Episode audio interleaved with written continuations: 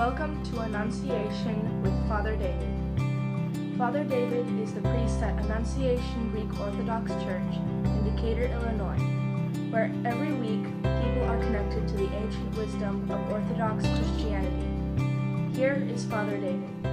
Christ is in our midst. Good morning.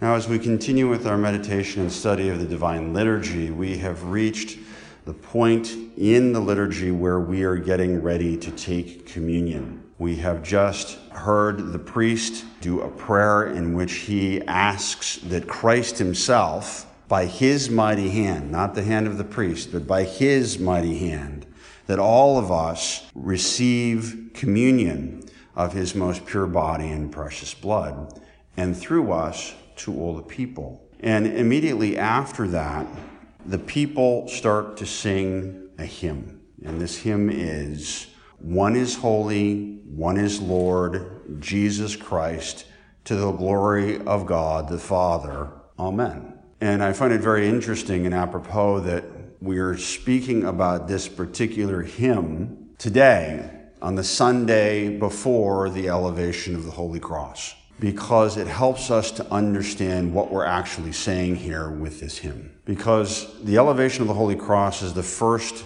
feast day of the Lord of the liturgical year. And the last feast day of the Lord in the liturgical year is the Transfiguration. If we remember the story of the Transfiguration, Christ takes his three closest disciples, Peter, James, and John, up onto the mountain and he is transfigured, and they hear the voice of the Lord. And the Lord says, This is my beloved Son, with whom I am well pleased. Listen to him. And the reason that he says this is because immediately after the transfiguration, Christ descends the mountain, then goes up to Jerusalem, enters into Jerusalem in order to be crucified in what Christ describes as his glory, according to St. John the Evangelist. In other words, we, through this particular hymn, and through the feast days of transfiguration and all the times that we celebrate and honor and venerate the Holy Cross,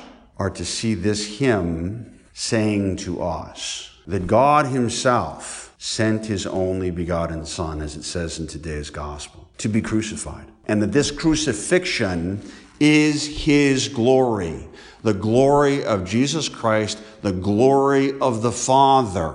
One is holy, one is Lord, Jesus Christ. He is one with the Father. His glory of the crucifixion is the glory of the Father because they are one, which leads us to this rather awesome notion that God so loves us that he was willing to endure the cross for us. And that it says here in the third chapter of John that he didn't come to condemn the world, but that the world might be saved through him. That this glory of the cross and of the crucifixion is the path of our salvation. The glory that we seek, that glory of the heavenly kingdom, the glory of God the Father, his eternal life comes through the cross.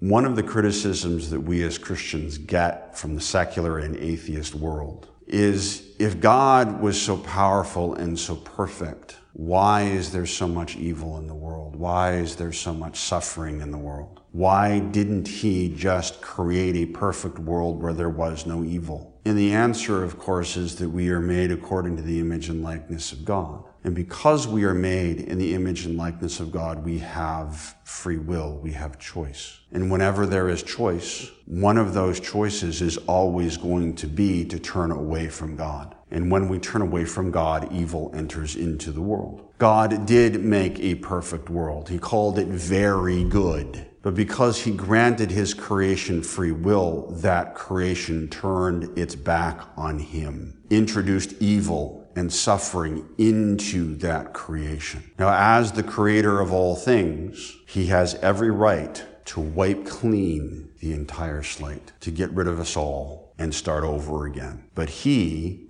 chose not to. He did not want to destroy that image and likeness that he gave to his creation. He wanted to honor it. He wanted to save it, to elevate it to that glory that is his. And thus he chose willingly to go through the muck and the mire, the suffering and the torture, to redeem his image and likeness in us, and thus elevate us with himself as he rose from the dead and ascended into heaven to be enthroned at the right hand of God.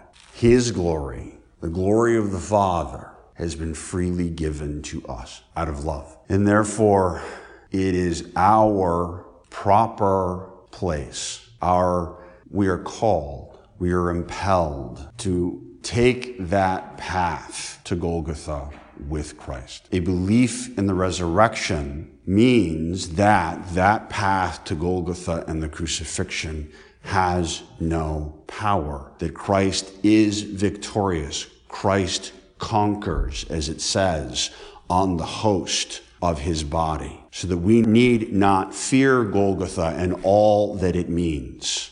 We can pass through the valley of darkness. We can pass through all of the suffering and the decay and the death because the glory of God and his eternal life has been freely given to us. So we need to turn around and bravely face that path to Golgotha, to bravely pick up our cross, follow Christ, and with his strength and his glory we will pass through. We will enter into the kingdom of heaven and we will experience eternal life. So let us all pick up his cross and follow. In the name of the Father and the Son and the Holy Spirit, now and forever into the ages of ages.